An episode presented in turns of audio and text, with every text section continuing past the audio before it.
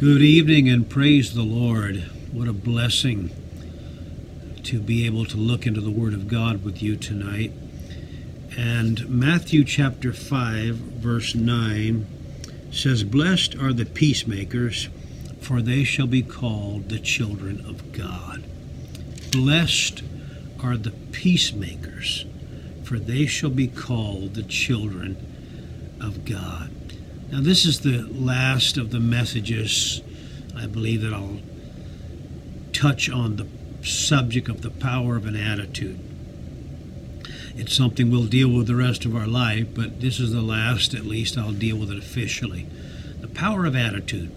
A good attitude can be powerful and effective, and certainly a bad attitude or a poor attitude can be just as powerful and just as destructive as a good attitude is effective. Somehow I hope that through this few weeks we've all been looking at the subject of an attitude, that you've been fed, you've been blessed, you've been encouraged, you've been enlightened, and you've been challenged. And hopefully you've been offered tools, scriptural tools, whereby you can overcome, and I can also overcome the power of a bad attitude in my own life. Now, I was not asked my opinion, and I was not asked to comment, but if I had anything to do with the placement of Matthew chapter five, verse nine in the Bible, I would have suggested that after verse nine, I be allowed to place the word Selah. Selah. Pause and meditate. Stop in your tracks and ponder what you just read, because Matthew five, verse nine does that very thing to me. Blessed are the peacemakers, for they shall be called the children of God. Stops me in my emotional tracks on a dime. It makes me think. It makes me wonder. It makes me uh, meander, if you would. Am I a peacemaker? Am I one of those people that Jesus was talking about when he said, they'll be called the children of God? Now, it is safe to deduce. It is safe to arrive at this fact, that if peacemakers are blessed, then troublemakers must be cursed. What do you mean by troublemaker, Pastor Herring? Well, let me give you a scriptural visual. That way it can explain it in your mind better than my attempt. Second Timothy four fourteen, the Apostle Paul wrote these words. He said, "Alexander the coppersmith did me much evil. The Lord reward him according to his works."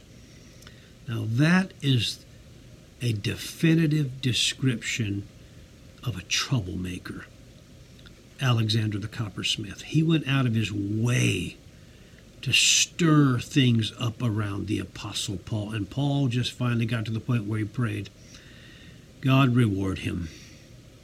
That's a powerful powerful visual in my mind of a troublemaker, because we all know that if you live by the sword, eventually you'll die by the sword.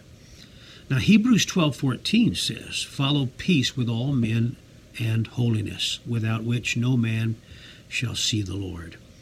Other translations say, "Follow after the things of peace." I think it more than just curious that the Apostle Paul connected the two subjects of peace and holiness in the same breath.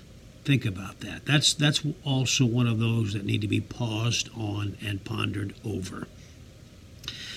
And again, I'll offer this, I will offer this visual description of a peacemaker. Proverbs fifteen one is the best way to do it. Solomon said that a soft answer turns away wrath. That's a good visual of the work of a peacemaker. I can unequivocally say that God loves a peacemaker. And so does your pastor, by the way. God loves a peacemaker, and so does every mom, and so does every dad, And so does every supervisor, and so does every employee. We love peacemakers because their work is so healthy and so good for the environment. And I believe that we are nearest the heart of God when we are striving to bring peace to a situation, or we're working toward a peaceful resolve in a family or in any situation at all. A peacemaker doesn't have to be a compromiser, but they certainly don't have to be combative as either. A peacemaker has the ability to somehow overlook the agitation of a stressful moment and come to a peaceful, healthy end. A peacemaker is the person in your family or in your circle of life that after you get into a stressful moment, or you have a, a, an upheaval or a uprooting of peace in your life, and there's just a storm that you're going through, a peacemaker is the person that you look back upon that situation, you say, I- I'm sure glad they were there. They seem to calm things down. They seem to turn the tide of the negative direction the whole thing was going. A peacemaker. They, they, they because of soft answers and, and, and genuine concern for all parties involved, they just heal things. We know people like that. We have people in our church that are like that. They just always seem to make things better when they touch them emotionally. They, they seem to bring a healing touch, and things start to get better. Now, the Apostle Paul said in Second Corinthians thirteen eleven that we are to live. He actually commanded we are to live in peace. If you find yourself often being a referee in tense moments, be it in your home or on your job or wherever you might be, it's probably because you're a natural peacemaker. And some people are just gifted at it. They just touch things and they're better instantly. They're natural peacemakers. But if you're not a natural peacemaker, if I'm not a natural peacemaker, we can be trained. We can be taught and given tools so that we become effective in diffusing volatile situations with skill and tact, actually. I think they call it parenting. Hello, somebody. You're not necessarily trained how to be a good mom or dad, but a few wars, a few storms arise in the home, and you either add fuel to the fire or you try to figure out how to fix this thing. Praise the Lord. Are you a peacemaker? Are you somebody that just wants the storm to settle down? Even if it's not your storm, you just want to see your friends happy. You want to see your family smiling again. You're a peacemaker. Now, I'm going to give you six absolute surefire traits or signs or characteristics of a, of a natural peacemaker. I believe your spirit will bear witness with my spirit that these words are genuine and true. They work. They're there. They're present. When you know so-and-so is a peacemaker, uh, you're going to find these characteristics present in them naturally. Number one trait of a peacemaker is they are reasonable. They're reasonable. They're sensible. They're not pulled to the extreme highs and lows that my emotions want to pull them into. A peacemaker is reasonable. They just have got a mature outlook on things and a way to present them back to me that calms me down a little bit, even when I'm sure I'm right. But they're reasonable, and their ability to be reasonable with me is immediately bringing a calm to my soul. It may not, it might, it may not stop me immediately in my tracks, but it begins the process of making this a better situation. Number one trait of a peacemaker is they are reasonable. Number two trait of a peacemaker, and it's always there, is they are impartial. They are impartial. They're fair. They, they just don't jump on a bandwagon and take sides. They can be both sides' friend. They're impartial. Even if I tell them all that's wrong with the other person, they have the reasonable power and impartial outlook to know I'm going to hear this out before I make a decision or a judgment on anything. They're reasonable and they're impartial. They're fair. They're not like the average parent that babies the last child and and makes the older kids, you know, go through the ringer. Why, why do I do that? But it must mean at times I'm partial. Well, a good trait, a very evident trait or characteristic of a peacemaker is they have the ability to be impartial. They don't baby one and judge another. They're reasonable and they are impartial. I wish I could hear somebody say, praise the Lord. Number three trait or characteristic with a natural peacemaker is they're patient. They're not, ha- they're not hasty. They're patient. They may be excitable, but they're patient about their ability to control themselves in stressful moments. They're reasonable, they're impartial, they're patient. And I'm preaching to myself here because patience is not a strong virtue of mine, nor is it necessarily to all of you. But some of us, especially the peacemakers among us, know that being reasonable is a tool used to bring peace to a volatile situation. And being impartial and being patient, they're right there with it. Number four, being a good listener. This is so critical. We live in an era of A D D Christians where as soon as someone starts to talk to you about something they want an opinion on, people just jump on it like they know everything the other person is going to say before they say it.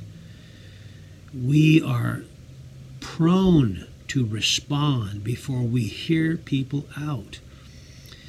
I wish to God, I would to God, that we would pray something like this in our personal prayer time. God, I don't think I'm a good listener. I just wish at those moments when I need to be listening and not talking that you'd remind me, check my soul, check my spirit. Just remind me to be quiet for a moment longer. What most people need is someone that will listen, not someone that can take you through the processes of their own victory based on their opinions, and maybe they're good opinions. But a characteristic of a genuine peacemaker is they are a good listener. Number one, reasonable. Number two, impartial. Number three, patient. And number four, a good listener. Number five, merciful. Peacemakers are generally merciful people. They're, they're not taking sides. They're not looking to, you know, be the chicken that jumps on every bug that flies by, even though they can. They're just looking for an opportunity to extend mercy. They're forgiving. They're compassionate. They're merciful. And number six, friendly. They're generally speaking friendly people. You think about peacemakers you know in your life. They're generally speaking friendly. They're easy to approach. They're a good listener. They're patient. They're impartial. They're reasonable people. They're friendly. They're cordial. They don't make you feel like you need to apologize when you approach them saying, hey, what do you think about this? Or let me explain something to you about that. So be reasonable, be impartial, be patient, be a good listener, be merciful, be friendly. But most importantly, and I'm coming to a close, above all of those benefits that, you know, that help us personally, the most important thing that I see, at least to me, out of Matthew chapter five, verse nine, is that Jesus said peacemakers are called something unique, something close to the heart of God, something special, something that not everybody is called. That is a child of God. Everybody today is a Christian. Have you noticed that? Everybody goes to church somewhere. Everybody's a Christian. Everybody has a history. But not everybody is called a child of God. Jesus said, peacemakers. Peacemakers are the ones where that term is used in his category, his catalog. I call peacemakers children of God. That's what Jesus was saying, praise the Lord. Bible said in Galatians five twenty-two that the fruit of the Spirit is love, joy, and that third one is peace. Oh, I want to be a peacemaker. Oh, I want to be someone that automatically thinks, how can I help this situation? How can I help this family? How can I help this marriage? How can I help this young man? How can I help this family?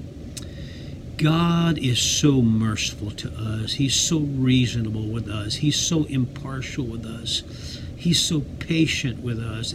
He's such a good listener. He's so merciful and he's so friendly and kind. Praise the Lord. I leave you with this. I leave you with this. I have never known someone that I consider to be a genuine peacemaker that had a bad attitude. I've never known one that struggled with a bad attitude. Think about that, Palmer. I love you with all my heart. I pray the blessing of God upon you. See you Sunday.